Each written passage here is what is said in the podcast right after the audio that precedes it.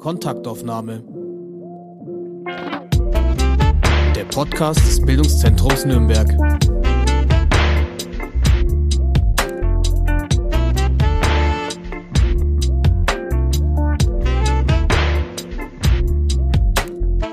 Hallo und herzlich willkommen zur 98. Kontaktaufnahme. Mein Name ist Hanna Diemer und ich darf heute zu Gast sein im Büro von Brigitte Sesselmann.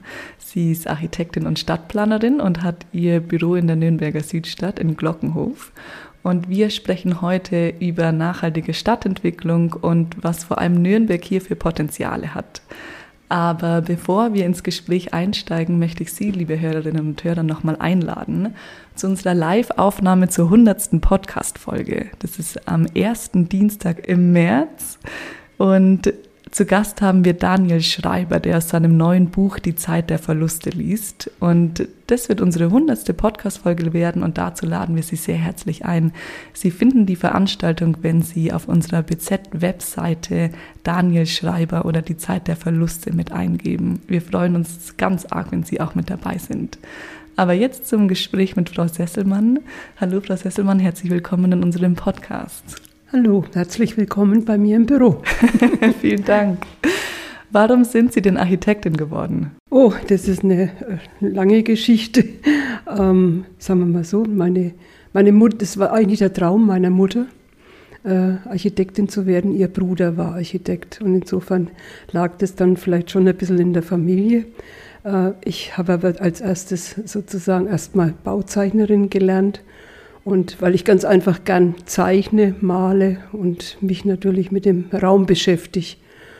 Ja, das war so der, der Antrieb eigentlich, so ein bisschen von elterlicherseits ein bisschen getrieben.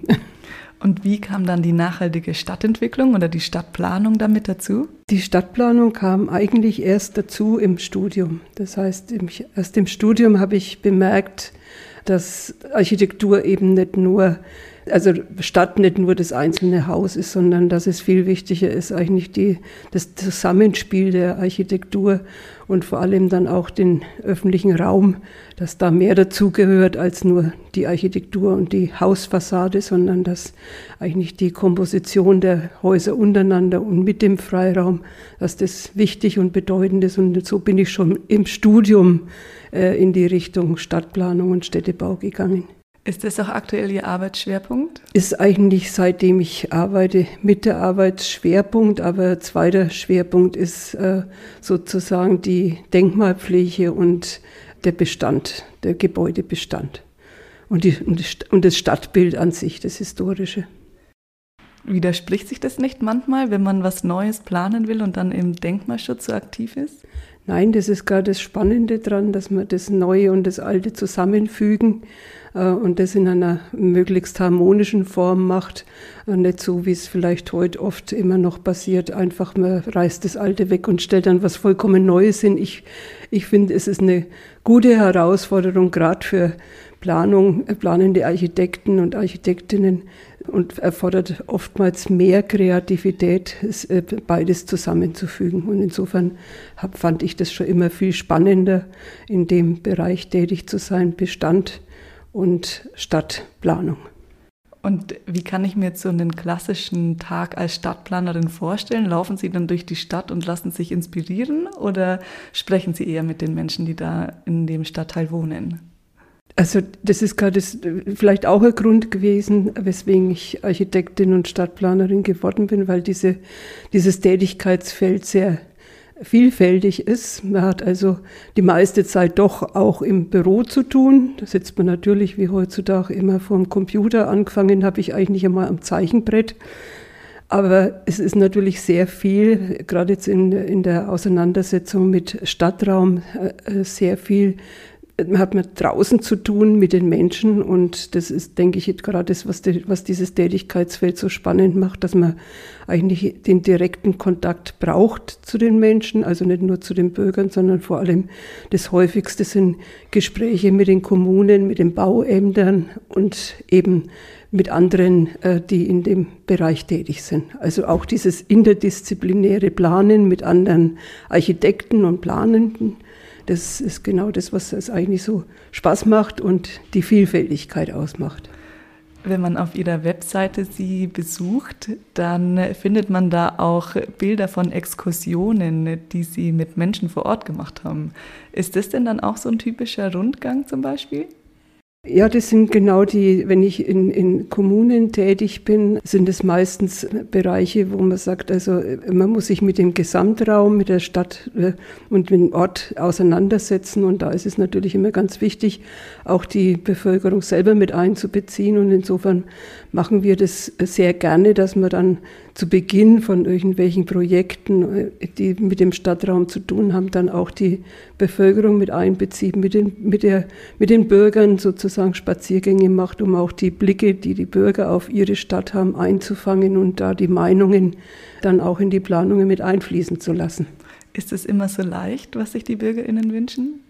Es ist, was heißt leicht, es ist kontrovers, äh, wie, wie, die Menschen auch unterschiedlich sind, aber es sind schon im, so äh, immer wieder die ähnliche Themen, die die Menschen bewegen. Eben, also wie gesagt, oftmals sehr viel hat es mit Verkehr zu tun. Also das ist eigentlich ein ganz beliebtes Thema in jeder Stadt und jedem Ort. Verkehr, äh, Parkraum etc aber dann natürlich auch eben die Menschen leiden oftmals drunter um, um äh, Veränderungen. Also Veränderungen machen den Menschen oft Angst und es ist eben genau deswegen wichtig am Anfang, wenn solche Projekte angestoßen werden in der Stadtplanung, wo es Veränderungen gibt, dann die Menschen mit ein, einzubeziehen und eben mitzunehmen. Und nur so kann man dann auch diese Ängste eigentlich nehmen. Was wären denn so Veränderungsängste? Also steht die Bevölkerung Ihnen dann eher negativ gegenüber oder haben die, sehen Sie sie eher als Hoffnungsträgerin? Es kommt darauf an, wie man sich den Leuten gegenüber eben verhält. Also äh, wir versuchen eigentlich immer, ich bin ja hauptsächlich in dem, in dem Bereich tätig, wo, wo sozusagen Bestand. Also das heißt nicht Neuentwicklungen, sondern eben äh, Bestand und, und alte Ortsteile. Und da ist es halt oftmals so, dass zum Beispiel Häuser seit Jahrzehnten leer stehen und dann jemand kommt und will die, das Haus abreißen und dann halt was, irgendwas Neues, Größeres hinstellen. Und da entstehen natürlich dann bei den Leuten Ängste, äh, dass das, was da entsteht, dass vor allem dann auch, wer zieht dazu, wer kommt da äh, in unsere Gemeinschaft, beziehungsweise äh, wie stark wird sich unser Ortsbild verändern, wie stark verändert sich mein Gegenüber, meine Nachbarschaft und was erwartet mich da. Und insofern ist es immer ganz wichtig, von vornherein eigentlich die Leute mit, mitzunehmen und auch aufzuzeigen, warum welche Dinge wie gemacht werden müssen in der Stadtplanung. Und vor allem dann auch, äh, dass alle Belange eigentlich untereinander abgewogen werden müssen. Das heißt also, Stadtplanung hat ja nicht nur mit Architektur zu tun, sondern hat mit der Versorgung zu tun, hat natürlich vor allem sehr viel mit der Infrastruktur zu tun. Es, es haben wir gerade im Nürnberg eigentlich gerade das Thema mit der Nachverdichtung, äh, dass die Nachverdichtung sehr hoch ist und teilweise die Infrastruktur wie Kindergarten, Schulen etc. nicht mehr hinterherkommen oder dann das Grün halt vor allem immer weniger wird. Und das sind Dinge, die den Menschen auch Angst machen und das muss man von vornherein erklären. Aber man muss natürlich auch in der, und das ist die andere Seite, äh, die Kommunen selber müssen in eine aktive Stadtplanung einsteigen. Das heißt, man kann nicht alles einfach immer irgendwo machen und nur, oder nur den einen Aspekt zum Beispiel des Wohnens nur bedenken und eben zum Beispiel das, das Arbeiten dann außen vor lassen, beziehungsweise äh, die, die Schulversorgung oder die Kindergärten dann erst im Nachhinein bauen. Da, dadurch gibt es natürlich dann in Städten auch gewisse Konflikte, die es zu vermeiden gilt. Und insofern ist es, ist diese, dieses Einbeziehen der Bürger von vornherein meines Erachtens ein ganz wichtiger Aspekt. Haben Sie aktuelle Projekte, von denen Sie ein bisschen erzählen können? Also mein, meine Projekte im Moment, ich bin ja jetzt schon etwas betagter. Also das heißt, ich habe eigentlich meine berufliche Tätigkeit schon äh, stark reduziert. Insofern mache ich eigentlich äh, hauptsächlich nur noch Beratungen bei den bei Kommunen und es sind momentan äh, Kommunen mehr am, am Land. Also habe ich eigentlich schon immer eher im Umkreis, im Umfeld von, von Nürnberg meine Tätigkeiten gehabt. Äh, das heißt so Kleinstädte, Mittelstädte, äh, auch unter dem Aspekt für mich äh, angenehmer, weil ich da äh, viel mehr den direkten Draht und den direkten Bezug zu den Menschen eher schaffe als in Großstädten. Da habe ich gerade im Moment äh, vor allem eine, eine, klein, eine kleine Gemeinde, wo sehr viel historische Gebäude leer stehen. Und da versuchen wir irgendwie mit, mit Aktivieren der Eigentümer an diese Projekte ranzukommen und vor allem dann auch in der Nachbarschaft gute Beispiele zu schaffen, wie man es machen kann also das heißt, gute Vorbilder schaffen, damit eben Eigentümer selber dann sehen, es ist, es kann in, im Bestand was passieren, es kann mal Ersatzbau werden, aber es kann vielleicht auch mal ein fast ruinöses Haus doch wieder belebt werden. Und das, sind die, das ist die Beratung, wo ich tätig werde. Das heißt, oftmals ist es so, dass, dass ich sozusagen was anstoße und dann eigentlich erst nach mir dann der Architekt kommt, der dann eigentlich die direkte Planung macht. Aber ich versuche erst einmal die Dinge auf den Weg zu bringen. Also auch so eine Art Ideengeberin, was man denn mit diesen ja, Leerständen machen ja, kann. Genau. Was zum Beispiel kann man dann mit denen machen? Ja, je nachdem. Also wie jetzt zum Beispiel in, in, in vielen Städten ist es oftmals so, dass die räumlichen Zuschnitte in den Häusern eben nicht mehr passen, dass, dass man da was verändern muss. Und Warum passen die nicht mehr? Naja, also äh, meistens waren es, oftmals waren die Wohnverhältnisse sehr beengt, sehr kleine Räume, oftmals passen die Sanitäreinrichtungen nicht, beziehungsweise ist es tatsächlich am Land häufig so, dass äh, eine, eine, äh, ältere Menschen in riesigen Häusern leben und eigentlich bloß zwei Räume benutzen. Und da gilt es halt darum, auch den Leuten äh, vielleicht ein bisschen den Weg aufzuzeigen, dass es für sie selber besser ist, wenn sie vielleicht an, in ihrem Haus zum Beispiel eine zweite Wohnung einrichten, das Haus vielleicht äh, verändern und sich dann eben eine, eine, junge Familie vielleicht dazu holen, was ja auch wieder zu gegenseitigen Hilfeleistungen führen kann, dass eine ältere Dame vielleicht einmal bei den Kindern dann aushilft. Also solche Dinge, da muss man einfach mit den Menschen viel, viel reden. Und wie gesagt, gerade in den kleineren Kommunen ist es häufig so, dass, dass eigentlich der, der Mietwohnraum fehlt. Also das heißt, es sind meistens nur eigentümergenutzte Häuser und so passiert es dann eben, dass eigentlich Wohnraum, viel Wohnraum eigentlich leer steht und nicht sinnvoll genutzt ist. Und da gilt es eben, Konzepte zu entwickeln und die Leute zu animieren, dass sie vielleicht da äh, an ihren Häusern was verändern und dann eben neuen Wohnraum zur Verfügung stellen. Das stelle ich mir immer nicht ganz einfach vor. Weil wenn Sie erzählen, dass das oftmals ältere Menschen sind, die dann natürlich in den Häusern ja. sind, haben die bestimmt viele Ängste, auch wenn jetzt neue Leute mit ins Haus kommen. Richtig. Aber es ist viel schlimmer, wenn die Leute längst weggezogen sind und die Häuser dann eigentlich im Ort leer stehen und man kommt an die Eigentümer gar nicht mehr ran. Es ist eigentlich viel dramatischer, weil dann äh, zieht es eigentlich auch die Nachbarschaft im Laufe der Zeit eben mit runter. Und das ist genau das, was es eigentlich zu vermeiden gilt, dass man, dass man zum Schluss irgendwelche Gebiete hat, wo lauter leerstehender Bestand ist. Und dann entsteht auch bei den Leuten so ein, so ein Denken, dass das eigentlich nur ein altes Klump ist, das eigentlich weg muss. Und man kann sich kaum mehr überzeugen, dass man solch, in solche äh, Gebäude auch noch Geld investieren kann und dadurch manchmal ganz viel individuellere Häuser entstehen mit dem Bestand, als wenn man sozusagen abreißt und ein 0815 Haus hinstellt.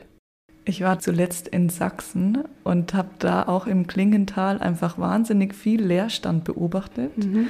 Und das hat so eine ganz andere Atmosphäre, als man das natürlich jetzt von dicht bebauten Städten oder Landstrichen wie Nürnberg gewohnt ist.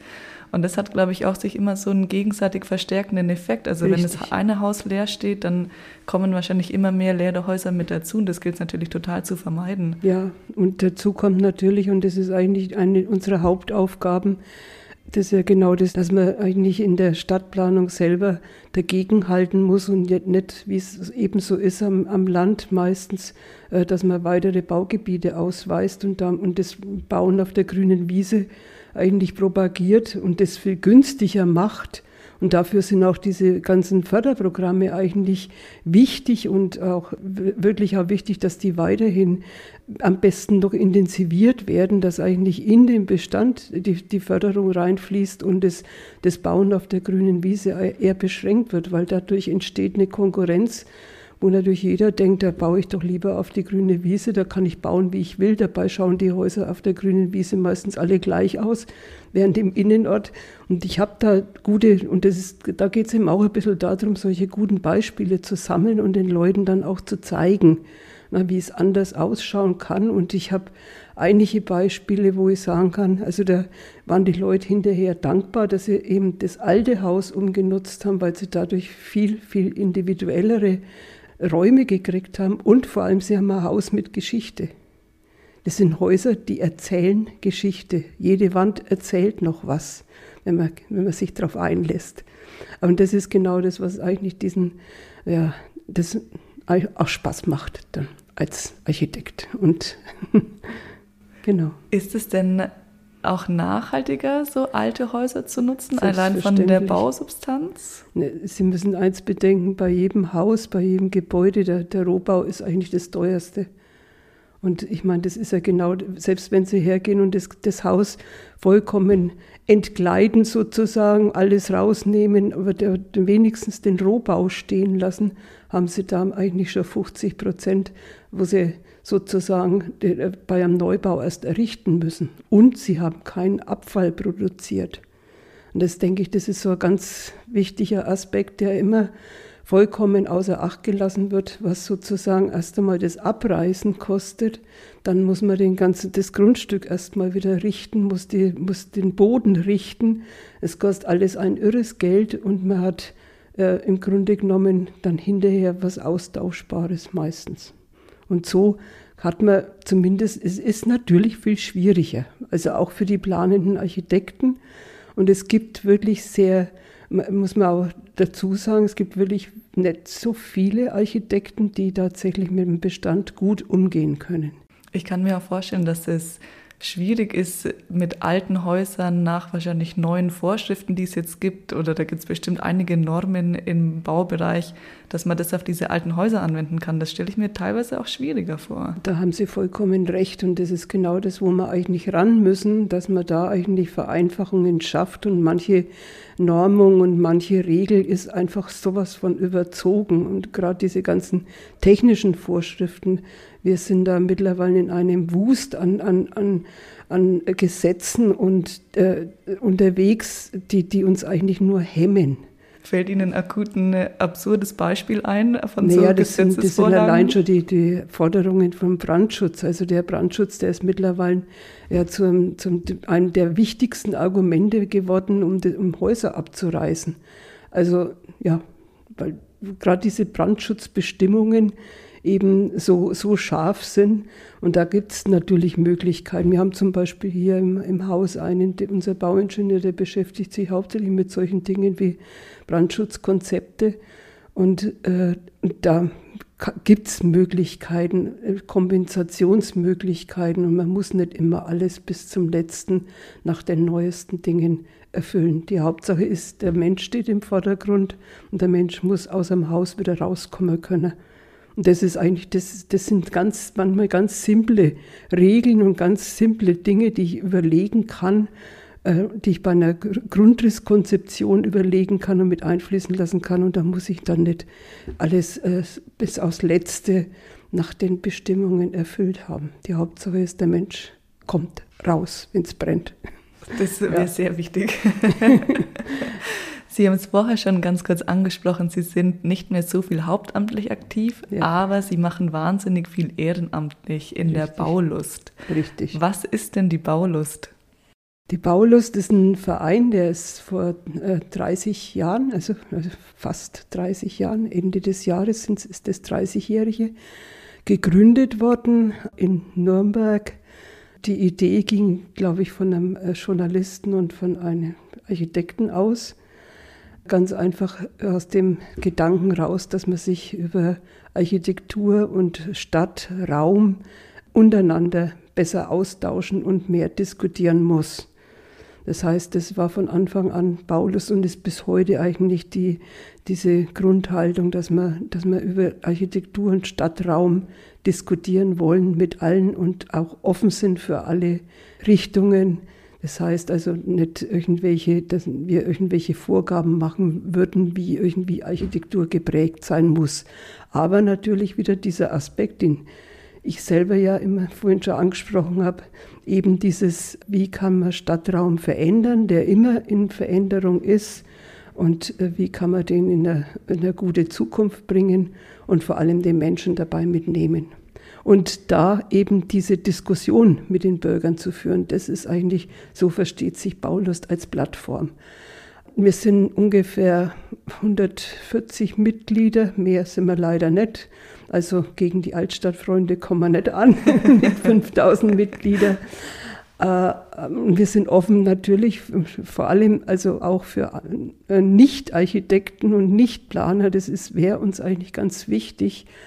Und wie es natürlich jetzt gerade im Moment vielleicht bei vielen Vereinen der Fall ist, wir leiden auch ein bisschen darunter, dass wir zu wenig junge Leute aktivieren können. Also, aber ich kenne es von mir selber in meiner Jugend. Ich war auch nicht unbedingt wild drauf, einem Verein beizutreten. Also äh, wie gesagt, Verein äh, ist insofern natürlich immer, weil man gewisse Regularien hat und vor allem, weil man natürlich dadurch auch eine Gemeinnützigkeit haben und äh, Leute, die uns dann unterstützen, auch eben Spendenbescheinigungen ausstellen können. Das, das ist ein ganz wichtiger Punkt, weil wir versuchen mit Veranstaltungen, mit äh, Führungen und vor allem eben auch größeren Ausstellungen oder so und das kostet Geld und insofern müssen wir natürlich immer schauen, dass wir auch entsprechende Unterstützung kriegen. Also wir kriegen natürlich auch Unterstützung von der Stadt, aber, aber wie gesagt, letztes Jahr hatten wir diese Ausstellung äh, Lebenswerte Stadt aus Dänemark in Nürnberg und das ist natürlich ein Budget, ungefähr von, was weiß ich, fünf, auf alle Fälle fünfstelliger Betrag. Und da dann eben die Gelder überhaupt reinzukriegen. Wir wollen unseren Mitgliedsbeitrag nicht ins Unermessliche steigern, weil da schrecken wir die Leute eher ab. Also insofern müssen wir da immer schauen, dass wir Sponsoren finden. Und dafür ist natürlich so ein, so ein Verein dann sinnvoll. Aber wie gesagt, das sind jetzt eigentlich so die Hauptthemen. Also das heißt, wir machen äh, Rundgänge nicht so wie äh, vielleicht die Altstadtfreunde und Vereingeschichte für alle, obwohl wir diese historischen Aspekte schon auch immer mit einbeziehen. Aber uns geht es mehr darum, um die mit den Leuten, die mitgehen bei unseren Rundgängen, eben den Stadtraum zu diskutieren, so wie er jetzt da ist und wie man ihn vielleicht sich wünschen würde, was vielleicht fehlt oder was einem einfach gefällt. Wo sind Sie denn zuletzt rundgegangen? Was war denn das letzte? Oder eines Ihrer liebsten Rundgänge? Also ein Favorit war lange Zeit eigentlich die Brachen Nürnbergs, die es aber jetzt mittlerweile langsam nicht mehr gibt, weil alles zugebaut wird. Und es war zum Beispiel die, äh, das Gelände an der Brunegger Straße, wo wir dann auch eine große Ausstellung gemacht haben zu den Umladehallen, für die wir uns lange, lange eingesetzt haben, dass die nicht abgebrochen werden. Warum? Ähm, weil, weil wir der Meinung waren, dass man aus diesen Umladehallen eigentlich gut eine, einen ersten Identifikationspunkt in dem neuen Stadtviertel hätte schaffen können. Sogar mit der Universität, wie es jetzt geplant ist. Es, wir hatten da sogar einen Studenten mit an der Hand, der eine große Arbeit gemacht hat zu den Umladehallen, wie man die Umladehallen umnutzen hätte können, gerade für eine Universität als Campus. Äh, und das war wirklich äh, ungefähr vier oder fünf Jahre lang bin ich da jedes Jahr mit, äh, zweimal mit dem Fahrrad haben wir das meistens gemacht, dann über dieses Gelände, solange halt noch was da war. Und ich finde es jammer schade, dass da jetzt im Moment äh, gar nichts läuft. Also man müsste eigentlich auch, bin ich der Meinung, jetzt gerade wo so ein, äh, so ein Stadtviertel im Aufbau ist, die Leute viel mehr dafür interessieren, vielleicht auch Exkursionen draußen machen, machen die Wiener zum Beispiel, machen das. Die bieten da gerade bei solchen Flächen am Anfang auch den Bürgern mal an, zum Beispiel eine Fläche zu nutzen für Urban Gardening. Mhm. Ganz einfach, um die Leute, dass die Leute überhaupt dort eine, äh, das, das Gelände erstmal wahrnehmen und überhaupt einmal dort vielleicht äh, das registrieren, dass da ein neues Viertel entsteht und neue Chancen entstehen. Und das ist jetzt eigentlich eine reine Baustelle und es passiert wenig, was die Bürger angeht welche BürgerInnen würde man denn da einladen? Weil das sind ja ein neues Stadtviertel. Ja. Versucht man dann die anzuziehen, die dann da hinkommen sollen? Ja, und die, so die drumherum ah, schon ja. leben. Also es gibt ja, es gibt ja den Bauernverein, es gibt Hasenburg, es gibt Dutzendeich, also diese ganzen Viertel, die drumherum sind, äh, die könnten wir ja mit einbeziehen und vielleicht äh, ja, dort äh, ein bisschen interessieren für das, was da neu entsteht. Also das, das vermisse ich ein bisschen in, in Nürnberg, dass solche Aktionen, die auch mal in Richtung Zwischennutzung gehen könnten, weil das ist eine, eine Fläche, die ist riesengroß, die braucht mindestens noch zehn, mindestens zehn Jahre, bis überhaupt einmal dort richtig äh, leben und bis es fertig ist. Und in dieser Zeit könnten wir durchaus äh, ge gewisse Flächen einmal anders nutzen, zwischennutzen und vielleicht die Bürger dafür ein bisschen besser mit einbeziehen. Jetzt war ja zuletzt das Raumkompass-Festival. Das ging doch auch um so eine Zwischennutzung, ja, oder? Ja, genau. Ja. Also das ist ein erster Anfang, wobei ich da sehe ich halt immer diesen Schwerpunkt, das kommt aus dem, aus dem wirtschaftlichen Denken raus ich, ich sehe eigentlich den Schwerpunkt mehr auf der sozialen Seite und auf der sozialen Nachhaltigkeit in den, in den Vierteln und nicht nur immer diesen wirtschaftlichen Aspekt, wenn irgendwelche Läden leer stehen. Es sind nicht nur die Läden, sondern es steht sehr viel Wohnraum, wo wir gar nicht wissen, wie viel steht da leer. Es ist in letzter Zeit so viel Wohnraum produziert worden, äh, wo sehr viel Eigentumswohnungen, wo manche Leute gar nicht vermieden wollen und wir wissen es aber gar nicht. Also da, da wäre schon ein großer Ansatz da, da mal nachzuschauen. Und es steht vor allem auch sehr viel an, an Büroflächen leer. Wo es zwar heißt, wir hätten keinen kein Leerstand, aber allein, wenn man, wenn man einfach im Winter mal durch die Gegend fährt, dann sieht man, wo eigentlich, um, wenn um 15 Uhr kein Licht leuchtet in einem Haus, dann ist da Leerstand. Also es gibt Möglichkeiten, sowas zu prüfen, aber das muss, müsste man aktiv machen. Und mit diesem Raumkompass, da sehe ich diesen Aspekt zu sehr auf die Altstadt gerichtet äh, und zu sehr auf diese reine kommerzielle Nutzung. Ich meine, man müsste insgesamt eigentlich schauen, wie, wie alle Flächen, Wohnflächen, Büroflächen etc. Äh, sinnvoll äh, und wenn sie dann eben geändert werden können, dann vielleicht sinnvoll genutzt werden können. Jetzt hatten Sie auch Projekte zum Reichsparteitagsgelände zum Beispiel. Was waren denn da Ihre Forderungen? Ja, also die, das ist eigentlich ein ganz, ganz zentrales Thema der Baulust. Die Baulust hat äh, äh seit 2000 beschäftigt sich die Baulust mit dem Reichsparteitagsgelände. Vielleicht ist Ihnen bekannt, dass da mal ein Wettbewerb gab äh, Oberbürgermeister Mali hat äh, das Ergebnis dieses Wettbewerbs, es waren damals über 100 äh, Beteiligte, die da Arbeiten abgegeben hat, als gescheitert äh, betra äh, betrachtet. Aber ich fand es nicht gescheitert, weil es waren bei diesen 100, über 100 Arbeiten unheimlich viele Ideen da, die man durchaus hätte diskutieren können. Und diese Diskussion, um dieses Reden und Sprechen und Auseinandersetzen mit dem Gelände, darum geht es Baulust. Und insofern hat Baulust in 2004 äh, schon mal die ersten Positionen zum Gesamtgelände und wir betrachten das Reichsparteitagsgelände nicht nur das, was so jetzt in, in den Köpfen drin ist, nämlich äh, momentan, man spricht immer nur über die Kongresshalle und über die Zeppelinwiese, äh, das Reichsparteitagsgelände geht bis, bis nach Langwasser.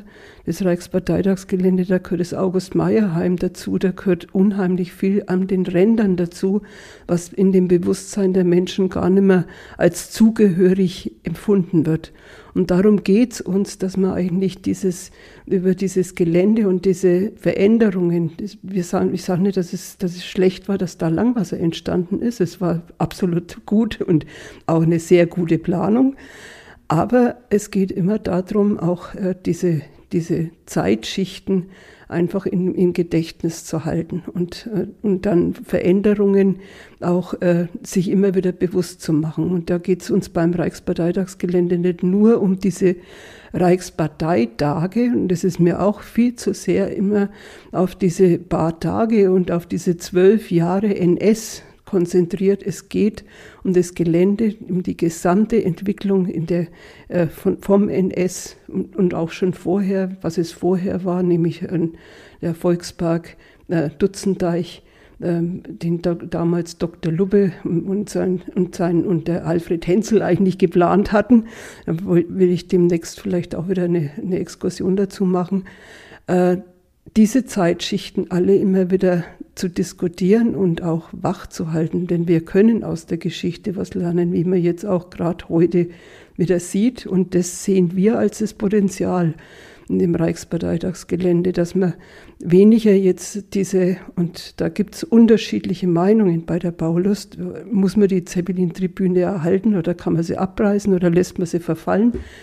Diese Diskussion, das wäre es, um über die zu sprechen, warum? Warum machen wir das? Warum muss diese äh, Zeppelin-Tribüne jetzt äh, drittfest gestaltet werden und wird eigentlich äh, praktisch dadurch, so wie man jetzt rangeht, fast rekonstruiert und äh, praktisch auf die nächsten mindestens 30 Jahre äh, äh, gehalten. Äh, ist es das, was wir brauchen? Ist es eigentlich nicht besser, das Geld, das wir da investieren, in die Diskussionen und in Diskussionsformen zu stecken und, äh, und da mehr äh, eigentlich zu fragen, warum ist es damals passiert, warum und wie ist man dann danach damit umgegangen? Warum hat man in den 50er Jahren das Ganze eigentlich totgeschwiegen? Warum? Das ist genau das, was uns heute im Grunde genommen mit der ganzen Diskussion AfD etc. jetzt wieder einholt. Das ist eine, dieses Verdrängen von, von Geschichte, Verdrängen von äh, Prozessen, die in der Bevölkerung ablaufen, sondern es ist viel wichtiger, da aktiv ins Gespräch zu kommen. Und dafür sehen wir ein riesiges Potenzial in dem gesamten Gelände. Und deswegen, wie gesagt, haben wir 2004 diese so gewisse Leitlinien, äh, Positionen äh, entwickelt und haben die auch der Stadt an die Hand gegeben. Die Stadt hat selber dann Leitlinien äh, praktisch äh, formuliert, wo aber sehr viel von unseren Leitlinien sich wiedergefunden haben. 2014 ähm, haben wir dann wieder, nachdem es eben wieder die Diskussion gab über die Zeppelin-Wiese, und Zeppelin-Tribüne haben wir erneut ein Symposium gemacht, eben zu dem Thema Erhalt, wozu, also das hat dann auch die Stadt Nürnberg ein Jahr später wieder aufgegriffen, als sehr gutes Symposium damals gemacht. Aber wir fragen uns immer, was ist eigentlich jetzt dann draus geworden? Und wo ist jetzt diese Diskussion, diese laufende Diskussion über, über das Gelände? Und ich, wir machen selber öfter mal eben draußen Begehungen. Ich mache das gerne mal, äh, habe äh, im letzten Jahr zum Beispiel die äh, Universität, Studierende von der Universität was war es, Dortmund? Was jetzt, e, egal, auf alle Fälle, nee, Hannover war es, äh, äh, Universität Hannover, äh, da. Und äh, es, es ist unheimlich interessant, dann mit den jungen Menschen in, vor Ort dann ins Gespräch und in die Diskussion zu kommen.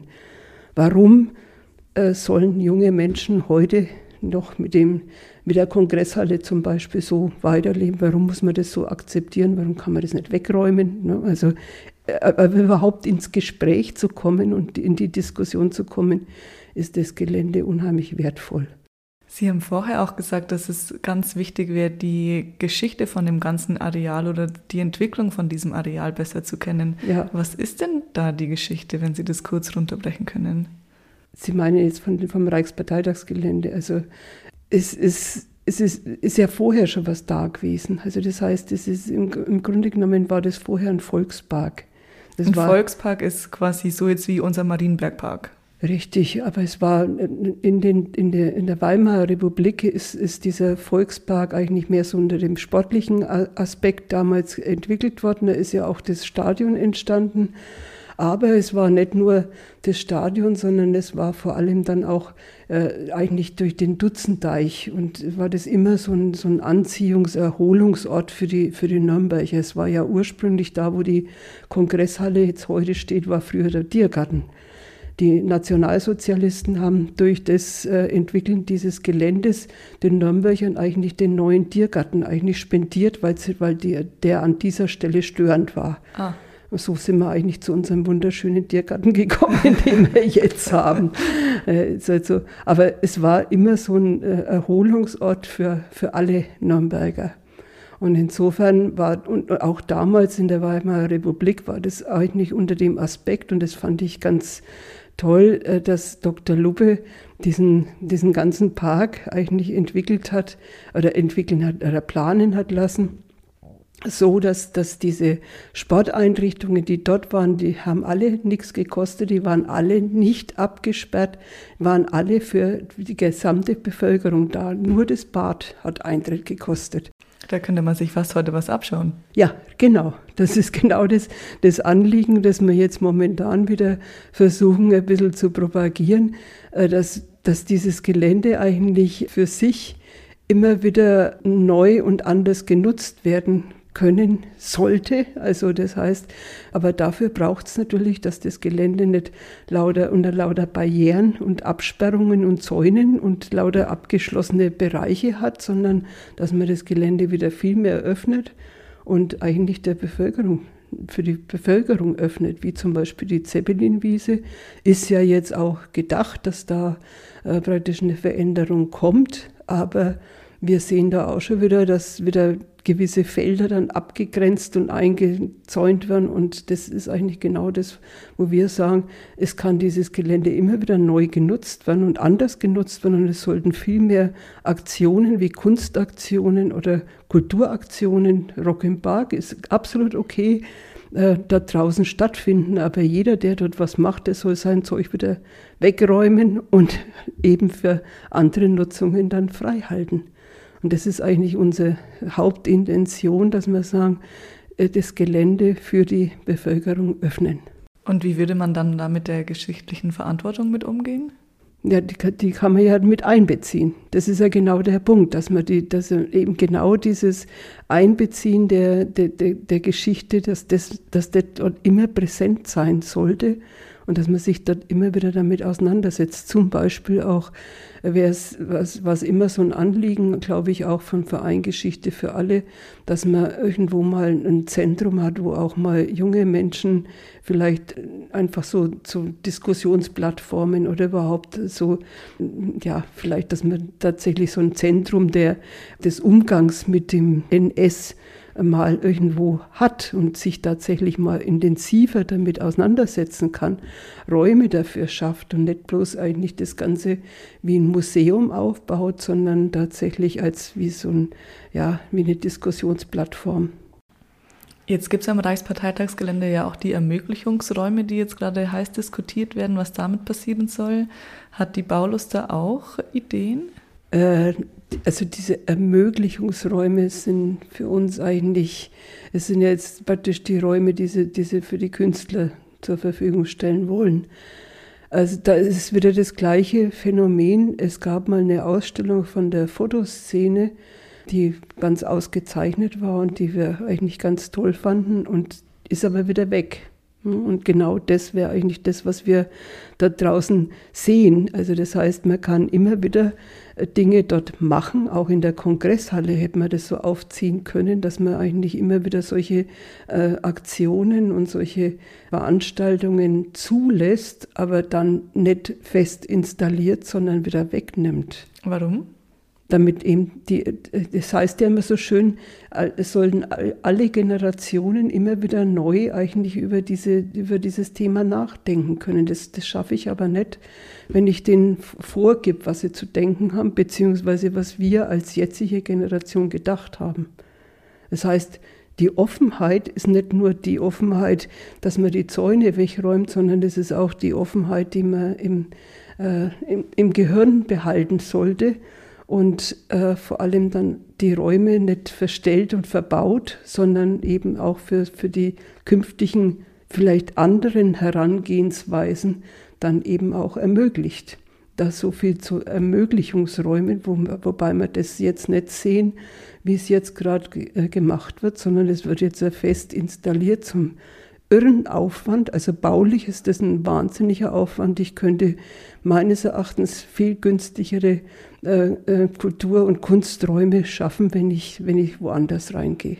Nicht in ein Gebäude, das eigentlich nur aus, also ich spreche jetzt von der Kongresshalle, eigentlich nur aus Treppenhäusern und WCs besteht. Das sind einfach äh, Raumzuschnitte, die eigentlich für ein ja, für Nutzung in der Form nicht geeignet sind. Für Aktionen ja, ne? also für Aktionen wie Kunst absolut, kann man immer wieder machen, aber halt nicht dauerhaft. Wobei das ja eigentlich genau Ihr Thema ist, oder nicht? Also, weil Sie das ja vorhin gesagt haben, die Räume, die jetzt nicht mehr passen, dass man die so immer wieder ändern kann. Immer wieder ändern kann. Ja, aber äh, so wie sie jetzt, jetzt angegangen werden, sind sie ja dann verändert. Und das ist genau das, was wir an der Stelle nicht sehen, sondern dass, dass wir sagen, also es, man kann mit, mit leichten Installationen, die reversibel sind, kann ich in jedem Raum was machen. Und das wäre eigentlich die richtige Herangehensweise für, mal nach unserer Meinung auch für die Kongresshalle. Machen Sie da in Zukunft wieder Aktionen dazu? Also äh, wie gesagt, jetzt zur Kongresshalle, da wollten wir uns jetzt eigentlich fast rausnehmen, weil wir eigentlich nicht äh, von Anfang an nicht hinter dem Thema gestanden haben, sondern eigentlich die Vereingeschichte für alle unterstützt haben, dass der Innenhof frei bleiben sollte, eben gerade wegen diesem Raumeindruck, den man dort hat. Und vor allem muss man ja eins immer sehen, dass die Nationalsozialisten uns eigentlich ein, ein Desaster, ein Chaos dort hinterlassen haben, nämlich eine Baustelle. Und an dem Innenhof sieht man das eigentlich am allerbesten, dass es eine Baustelle war. Jetzt wird es eigentlich in irgendeiner Form fast fertig gebaut. Und äh, deswegen ziehen wir uns da, und wir sind also absolut äh, da der Überzeugung wieder Vereingeschichte für alle, dass der Innenhof nicht verbaut werden sollte und dieses Interim dann eigentlich wieder weg müsste, was natürlich rein finanziell absolute äh, Unding wäre, wenn man jetzt so einen Hochglanzbau da reinstellt. Ähm, deswegen halten wir uns da jetzt fast ein bisschen raus. Aber was das Gesamtgelände angeht, des Reichsparteitagsgeländes, das ist eigentlich nach wie vor ein zentrales Thema von Baulust und wir werden da immer wieder äh, eigentlich rausgehen. Ist momentan äh, eigentlich auch das Thema des Umbaus des Stadions. Das spielt da ja auch mit rein. Das ist bei den Leuten in den Köpfen auch nicht da, dass das ja Teil des Reichsparteitagsgeländes ist, was im Übrigen insgesamt unter Denkmalschutz steht. Also nicht nur Ensembleschutz, sondern das gesamte Reichsparteitagsgelände ist ein Denkmal und insofern müsste im Grunde genommen auch diese Weiterentwicklung des Umfeldes des Stadions viel mehr ähm, mit einer gewissen Sensibilität angegangen werden und vor allem diese, äh, dieses Gesamtkonzept damals aus, den, aus der Weimarer Republik viel mehr auch mit berücksichtigt werden. Und da sehen wir schon einen Punkt, wo man jetzt dann vielleicht auch mal wieder den Finger in die Wunde legen sollte, was da jetzt gerade im Moment wieder in Planung ist, dass man hergeht und daneben, neben dem Stadion alle möglichen Hochbauten dann plötzlich äh, zulässt. Also das, da werden wir mit Sicherheit noch einmal was tun. Eines ihrer anderen Themen ist auch der Versiegelungsstopp, was ganz was anderes, was quasi nicht so eine geschichtliche Verantwortung hat, sondern wo es wieder mehr um Aktuelles und Klimawandel geht. Richtig. Was ist denn das Ziel von dem Versiegelungsstopp-Projekt? Äh, das Versiegelungsstopp-Projekt war eigentlich ein Projekt, äh, das aus der Stadtentwicklung kommt. Das heißt, wir hatten versucht, äh, von Baulust auch an die Bürgervereine. Nürnberg hat ja über 30 Bürgervereine, fast flächendeckend sind in jedem Stadtviertel irgendwelche Bürgervereine aktiv. Und da hat es in letzter Zeit in vielen eigentlich ein bisschen gegärt, was die Nachverdichtung angeht. Und es ist vollkommen richtig. Ähm, Nürnberg ist eine der versiegelsten und der befestigsten und am wenigsten grünen Städte. Würden Sie vielleicht mal ganz kurz erklären, was denn eigentlich Versiegelung bedeutet? Versiegelung bedeutet im Grunde genommen, das kann das Wasser nicht mehr, in den, das Wasser erreicht den Boden nicht mehr, sondern wird über den Kanal abgeleitet. Das heißt, es kann nicht mehr versickern. Und das ist eigentlich das große Thema schlechthin unserer ganzen äh, die, die, Themen des Klimaschutzes, dass wir wieder viel mehr dafür sorgen müssen, dass zum Beispiel die, die Flächen wieder mehr offen sind, dass das Wasser wieder versickern kann, dass das Grundwasser sich überhaupt wieder nachbilden kann. Wir haben mittlerweile ein wirkliches, echtes Wasserproblem, was noch keiner so richtig auf dem Schirm hat. Aber es lässt unser Grundwasser wird immer weniger, auch im Knoblauchsland und überall haben wir langsam das Problem, wo wir eigentlich mit uns künftig unser Trinkwasser herkriegen. Vor allem natürlich auch, weil es klimamäßig ja das Wetter natürlich sich geändert hat, logisch. Aber wir müssen einfach schauen, dass wir äh, unsere Systeme nicht äh, überfordern. Und das, da sind wir aber gerade im Moment auf dem besten Weg dazu. Das heißt, mit unserer ganzen Nachverdichtung wird auch das, die Stadt immer steinerner und wir haben immer weniger Grünflächen und immer weniger Flächen, wo tatsächlich das Wasser überhaupt in die Erde eindringen kann. Und da nützt es auch nichts, wenn ich auf einer Tiefgarage mal einen Meter Erdüberdeckung habe und da dann einen Versuch, einen kleinen Baum drauf zu pflanzen, der wird nicht allzu groß. Und das ist genau das, was, was momentan eigentlich zu wenig im Zusammenhang gedacht wird. Und insofern äh, war das so ein Ansatz, äh, zum einen zuerst einmal an die Bürgervereine ranzugehen, aber zum anderen, und da waren dann eben einige, äh, die eigentlich sehr äh, rebelliert haben wegen der Nachverdichtung, ähm, auch immer noch. Und da haben wir uns ein bisschen zusammengetan mit dem Bund Naturschutz, äh, mit den äh, Landes Bund für Vogelschutz, ich weiß jetzt gar nicht, ob der Name richtig ist, aber so ähnlich, also Landesbund für Vogelschutz und für und äh, einigen mit der ÖDB, einigen von Parteien, die das Ganze unterstützen und wollten eigentlich nicht durchsetzen, äh, dass in Nürnberg mehr in Richtung nachhaltige Stadtentwicklungsplanung gemacht wird. Äh, da gibt es natürlich das Argument, wir haben einen Flächennutzungsplan und mit dem arbeiten wir und den äh, den werden wir jetzt auch zu Ende führen. Insofern werden nach wie vor die Flächen, die dort äh, als Siedlungsflächen sozusagen markiert sind, auch praktisch weiterentwickelt. Aber das ist alles okay, aber man müsste das mehr in Zusammenhang bringen. Kürzlich war es in der Zeitung standen zum Beispiel die Nürnberger Weststadt. Das sind riesige Flächen, eigentlich frei geworden durch, die, durch den äh, Weggang von der Quelle. Und zwar nicht nur die Quelle allein, sondern daneben waren wahnsinnig viele Flächen, die eigentlich nur den Bergen gedient haben. Und diese Flächen hat man einfach ohne, äh, ohne zusammenhängende Planung an, an Investoren weitergegeben, ganz einfach, weil momentan der Druck der, nach Wohnungen, der Schrei nach Wohnungen da ist und insofern will man momentan einfach nur äh, Zahlen und möglichst viele Wohnungen schaffen.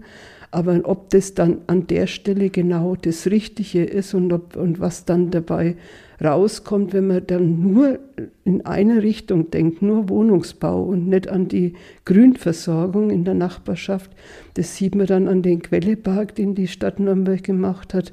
Es freilich ist es dort hat eine Entsiegelung stattgefunden es ist tatsächlich, was war vorher ja asphaltiert, also es ist tatsächlich der Boden geöffnet worden, aber der Park ist für die ganze Nachverdichtung, die dort stattgefunden hat, viel zu klein. Und was man jetzt auch noch merkt, ist, dass die, äh, und das ist auch eine, sage ich, eine Art und Weise, wie man nicht an die Stadtentwicklung rangehen kann. Äh, man muss vorher sich überlegen, da ziehen junge Familien hin, da gibt es mehr Kinder. Also das heißt, im gleichen Atemzug, wo ich Wohnung baue, muss ich auch versuchen, die, die Schulhäuser zu erweitern, muss ich versuchen, auch die Infrastruktur äh, entsprechend äh, zu ergänzen. Und das ist eigentlich meines Erachtens dort versäumt worden. Und es ist noch nicht zu Ende. Also das, das geht ja jetzt noch weiter. Wenn die Quelle, die, ganzen Wohnungen dort fertig werden, wird, wird der Druck ja noch höher. Und da sehe ich eigentlich ein bisschen das Versagen unserer, unserer Stadtentwicklungsplanung, dass solche, solche Chancen, die da da waren, äh, nicht besser genutzt worden sind, indem man eigentlich versucht hat, hätte vielleicht auch erst einmal mehr Durchmischung herzukriegen, nicht nur einfach nur Wohnungen, sondern auch die Durchmischung der Wohnungen besser hinkriegt. Also was die die Kosten angeht, das heißt also auch kostengünstigen Wohnungsbau und, und Eigentumswohnungsbau besser durchmischt und dann vor allem auch in solche Viertel mehr äh, Möglichkeiten auch zum Arbeiten mit reinbringt. Also das heißt im Grunde genommen das Ideal der Stadt der kurzen Wege. Was aber hier in Nürnberg äh, ja, bisher in, in, in keinem Viertel so richtig gut praktiziert worden ist. Was ist es denn für ein Konzept, die Stadt der kurzen Wege? Also die Stadt der kurzen Wege ist die äh, im Grunde genommen so, wie ich momentan lebe. Also das heißt, ich habe meine, meine Wohnung in Wörth und ich arbeite hier in Glockenhof und kann das Ganze eigentlich und kann unterwegs, wenn ich von meiner Wohnung in die Arbeit gehe, kann ich auch mal einkaufen gehen etc. Ich nutze meine, ich nutze die öffentlichen Nahverkehrsmittel in der Stadt das ist, also ich kann in, in kürzester Zeit eigentlich meinen täglichen Bedarf in irgendeiner Form befriedigen. Ob das Wohnen, Arbeiten oder Einkaufen ist, ist alles irgendwie erreichbar. Und das ist, das ist ein Konzept, das nicht nur äh, in der Innenstadt funktionieren sollte, sondern vor allem auch in den Stadtvierteln außenrum.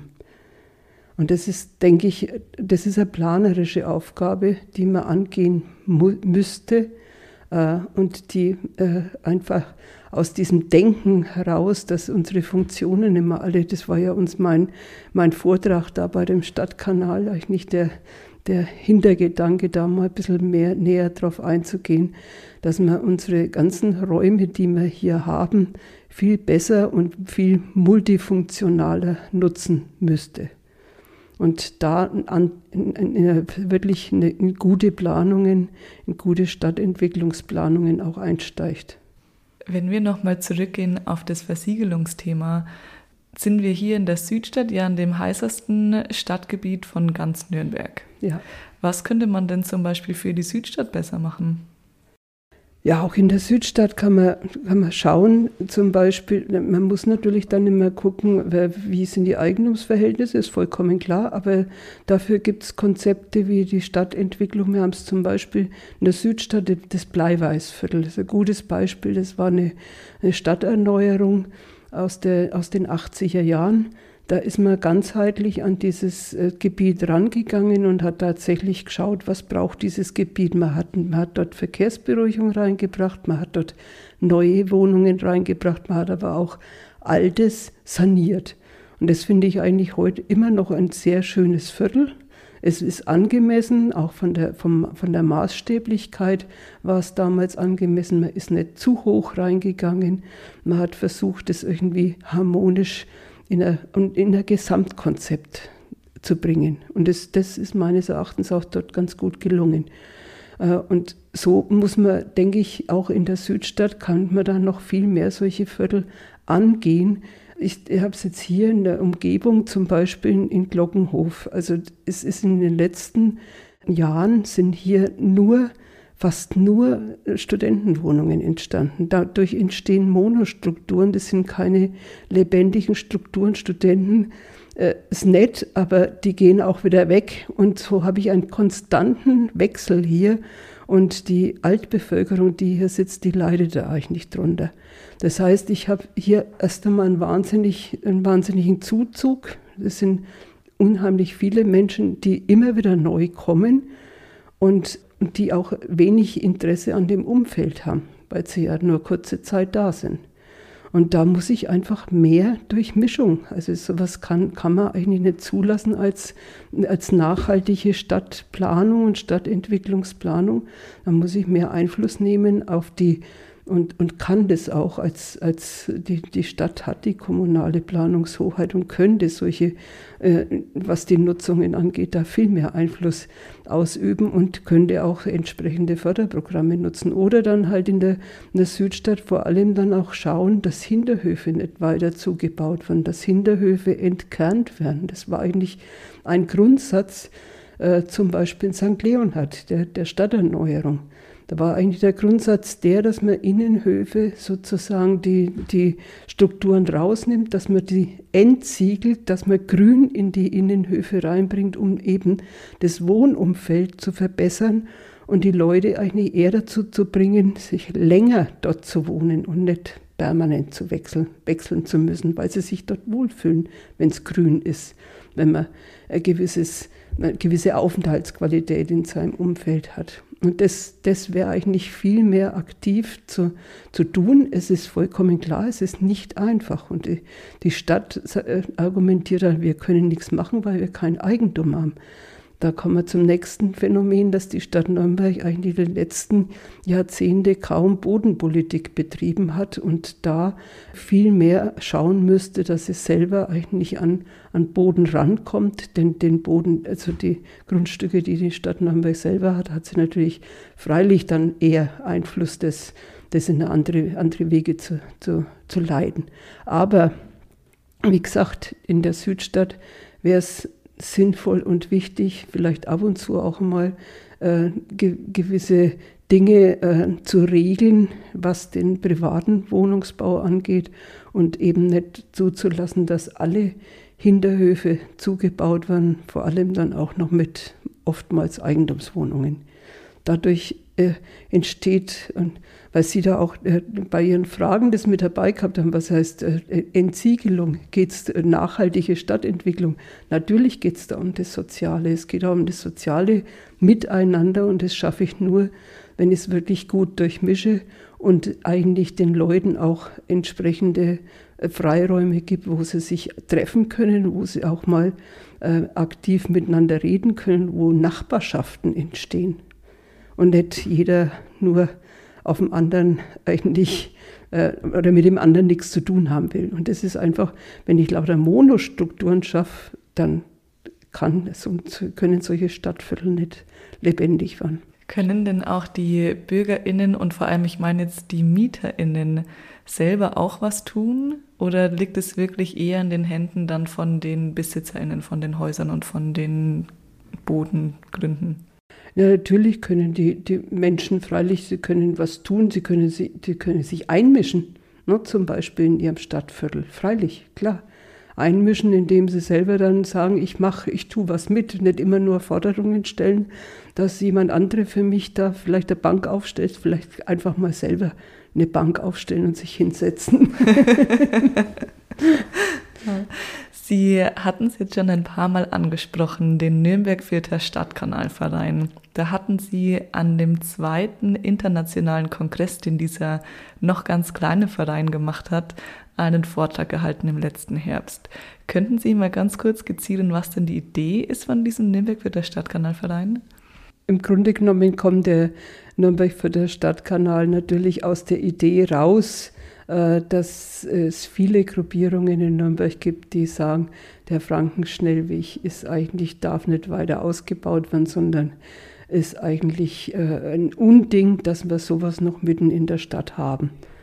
Und aus, dem, aus diesem Protest raus äh, sind dann natürlich so Ideen gekommen, so wie, was war denn da vorher? Und wenn man sich dann Bilder anschaut, was da eigentlich, das ist ja das genaue Gegenteil, das war ja praktisch da am Dr. Luppe Platz, diese Wohnungen, die hatten einen wunderbaren Kanal vor der Haustür, haben aus ihrem Fenster raus sozusagen auf einen baumbewachsenen Kanal geschaut. Und das muss man sich jetzt anschauen, wo sie jetzt drauf schauen.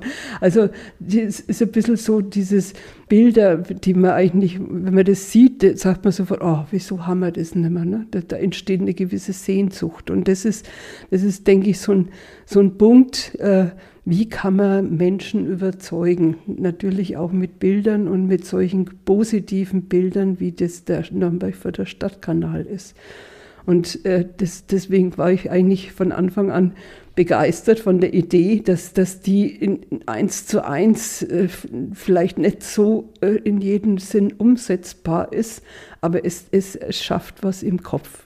Das heißt, dieser kleine Verein möchte, dass der Frankenschnellweg zwischen Nürnberg und Fürth wieder zum Kanal wird. Wieder zum Kanal wird, weil was, glaube ich, viele nicht wissen, ist, dass da früher tatsächlich mal ein Kanal war. Das ist das Kanalbett, ja. Ich bin in St. Leonhard aufgewachsen und habe dann damals gerade noch den Kanalhafen noch, noch gesehen. Also an der Stelle, wo jetzt sozusagen die, U-Bahn-Station Rodenburger Straße ist. Ne? Also da an der Stelle war der Kanal, das Kanal, äh, das Hafenbecken. Mhm. genau. würde man natürlich heute gar nicht mehr vermuten, jetzt Nee, mit der nee, Autobahn. Ja. Und Es gab ja auch schon äh, Studierende, die da mal aufgezeigt haben, wie man das anders machen kann. Aber da fand ich ehrlich gesagt auch wieder diesen Aspekt äh, schade, dass man die Studierende eigentlich in die Richtung gedrängt hat, dort wieder massenhaft Wohnungen zu bauen. Also da wäre wieder, das ist jetzt genau der Punkt, genauso wie bei Lichtenreuth, dass man viel mehr eigentlich schauen müsste, wie wenn ich solche Flächen habe und die neu entwickle, wie kann ich dort wirklich alle Aspekte vielleicht einmal in einem posi- positiven Sinne zusammenbringen und nicht immer nur in eine Richtung denken. Und das, das denke ich, das ist so ein, ein Punkt, wo man mit dem Nürnberg für der Stadtkanal, das ist für mich so, ein, so eine Vision, die man braucht. Und die, diese Vision, die, die fehlt mir eigentlich in Nürnberg für die gesamte Stadt.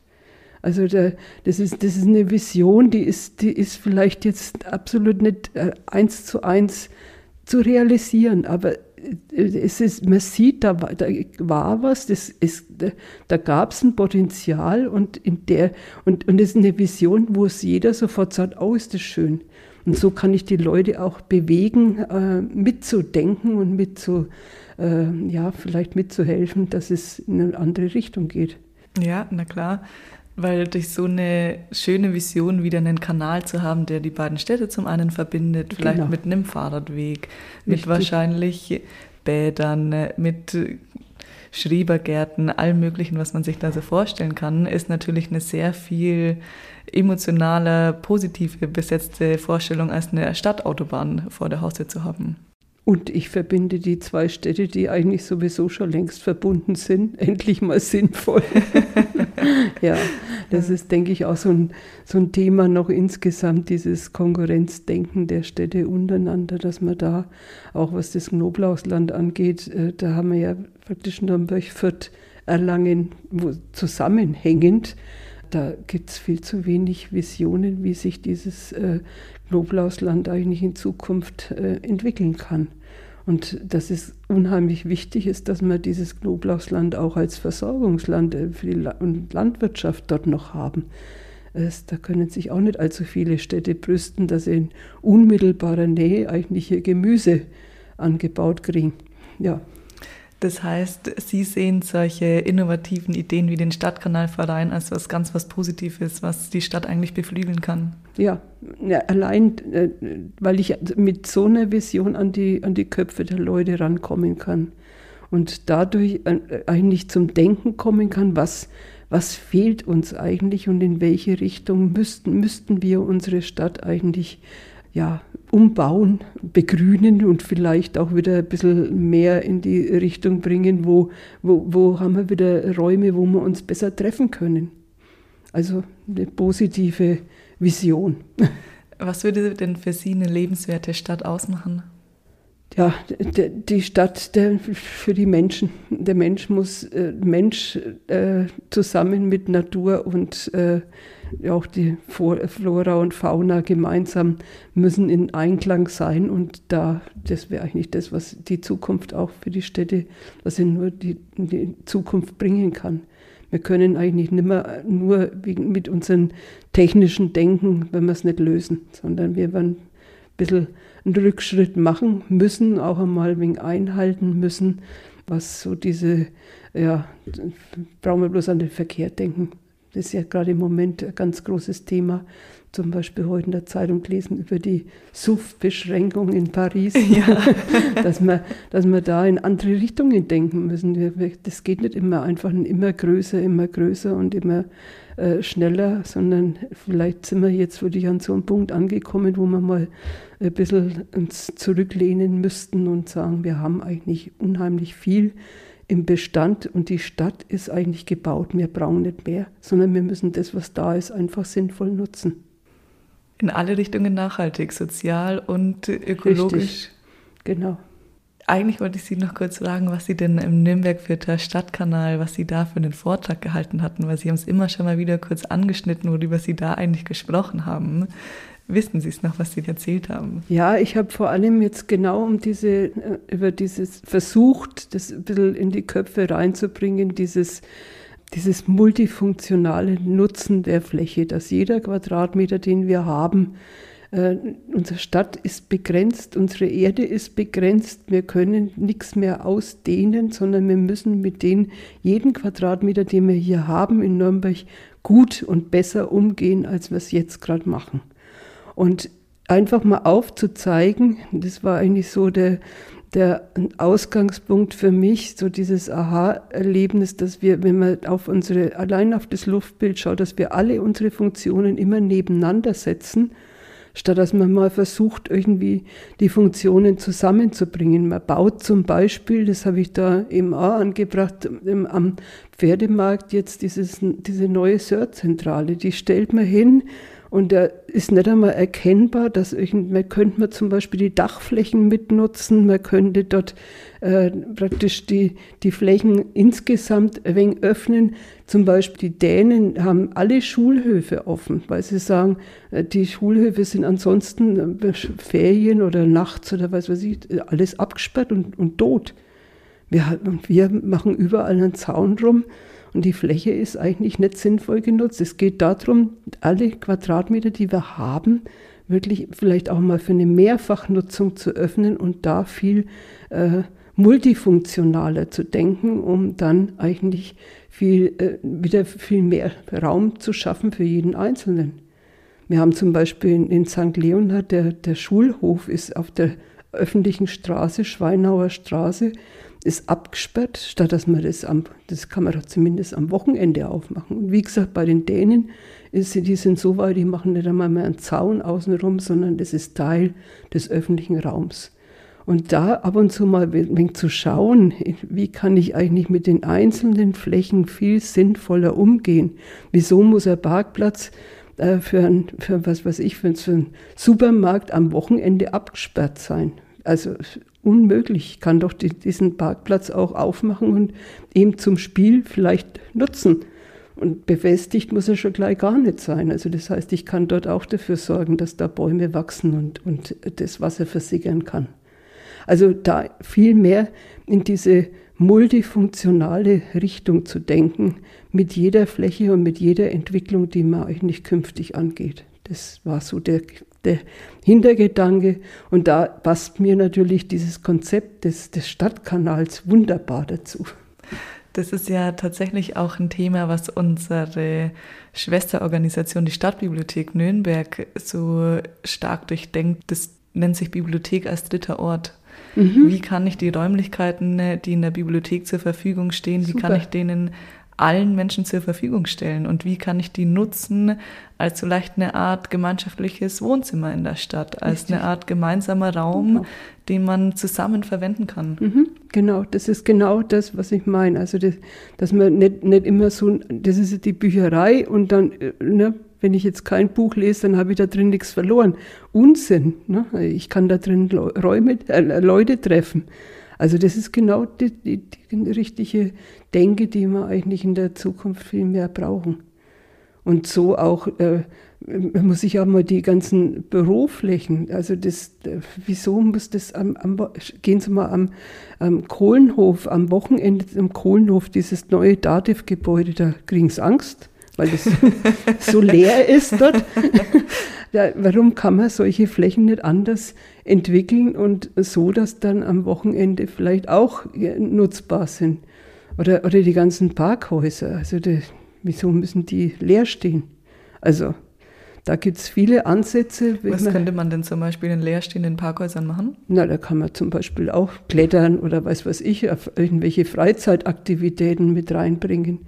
Also das meine ich immer, also ich kann es Ihnen jetzt nicht überall jetzt gleich die Lösung bieten, aber überhaupt einmal darüber nachzudenken, dass ich von dieser monostrukturellen Denke wegkomme und da einfach in, in ja, mal andere Visionen, andere Dinge überlege. Wieso kann man nicht Kunst in einem Berghaus? Freilich, klar.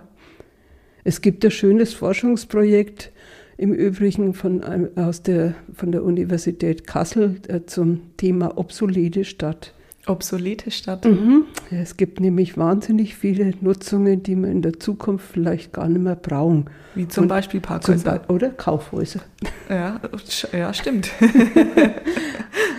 Ja, und da halt mal in andere Richtungen zu denken. Ne? Also wieso muss ich jetzt in, zum Beispiel bei uns diese, die Lorenzer Altstadt, die ist voll auf den Kommerz ausgerichtet.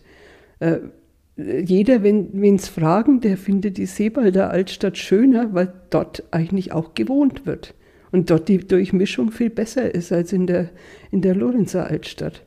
Also warum jetzt nicht, wenn wir die, diese, diesen Kommerz eh nicht mehr in dieser Form brauchen? Mhm. Offensichtlich brauchen wir das nicht mehr in der Größenordnung. Dann können wir doch genauso hergehen und einmal in andere Richtungen denken und dann vielleicht wieder andere Nutzungen auch in, das, in der Lorenzer Altstadt reinbringen. Da geht es ja vor allem auch viel um konsumfreie Räume. Genau. Und das ist, das ist genau das Wichtige. Dass, äh, es nützt auch nichts, zum Beispiel irgendwelche öffentlichen Räume sich schaffen zu lassen, wie es die Stadt Nürnberg da bei der DADIF in der, äh, für den Straßtag gemacht hat. Da ist ein super Park, aber da traut sich kein Mensch rein. Da, wenn sie hinkommen am Wochenende, da blüht's und das ist ganz toll, aber die, die Leute sind lieber daneben auf der Straße und sitzen vor ihrer Haustür, als dass sie da reingehen. Und das sind, das sind einfach, weil dieser Raum ist, das ist eine ewig lange Bank und hinter der Bank sind lauter Videokameras. Das ist kein öffentlicher Raum. Das ist privater, überwachter Raum. ja, also das, äh, da sollte man davon wegkommen und das, da hat die Stadt durchaus Möglichkeiten, einmal ein bisschen anderen, andere Wege zu gehen. Vielen Dank für dieses beeindruckende Gespräch. Ich habe echt viel mitnehmen können und bin auch von dem Büro, wenn mich das kurz beschreiben darf, hier ist so ein ganz großes Bild an der Seite ähm, wo in der Mitte drauf steht Mein Nürnberg und es sind so ganz viele Post-its drauf zu, wie kommen wir zu einer lebenswerten Stadt, wie würden sie unsere Stadt mitgestalten. Also ich habe das Gefühl, hier passiert ganz, ganz viel so Ideenwerkstatt, gemeinsames Nachdenken und Workshops. Das ist echt total toll, dass die sich da so einsetzen. Danke sehr. Ja, gern. Wie kann man denn bei der Baulust jetzt mitmachen, wenn man sich da engagieren möchte? Also erstmal natürlich herzlich gern Mitglied werden und, und vor allem auch selber Ideen einbringen. Einfach auch, auch selber, wenn man sagt, ich hätte eine Idee, wo ich mal zum Beispiel spazieren gehen will, ja, einfach melden und sagen, ich mache dann einen Spaziergang, dann gehen wir mit und diskutieren gern mit und, engagieren, und, und engagieren dann auch die, das Drumrum ein bisschen. Vielleicht auch eine Frage, wenn man Sachen nicht versteht, ist das auch Na, möglich? natürlich, das ist ja genau der Hintergedanke. Der Hintergedanke ist natürlich auch den Leuten äh, vor Ort ein bisschen aufzuzeigen, warum welche äh, äh, Räume wie ausschauen. Weil es gibt natürlich Zwänge, auch in der Stadtplanung und der, und der räumlichen Gestaltung in, von öffentlichen Räumen vollkommen klar. Es kann vielleicht nicht überall der Baum wachsen, ist auch klar, aber dann muss man es verstehen, warum. Und diese Diskussion, die tragen wir gern mit. Und wie gesagt, uns geht es eigentlich hauptsächlich darum, die Leute wirklich mehr zu aktivieren und vielleicht auch für das Thema der Stadtentwicklung zu interessieren. Und da herzlich gerne das weitertragen und einfach melden und mitmachen. Das ist unser großes Anliegen. Dabei wünsche ich Ihnen ganz, ganz viel Erfolg. Danke für Danke. das Gespräch. Danke.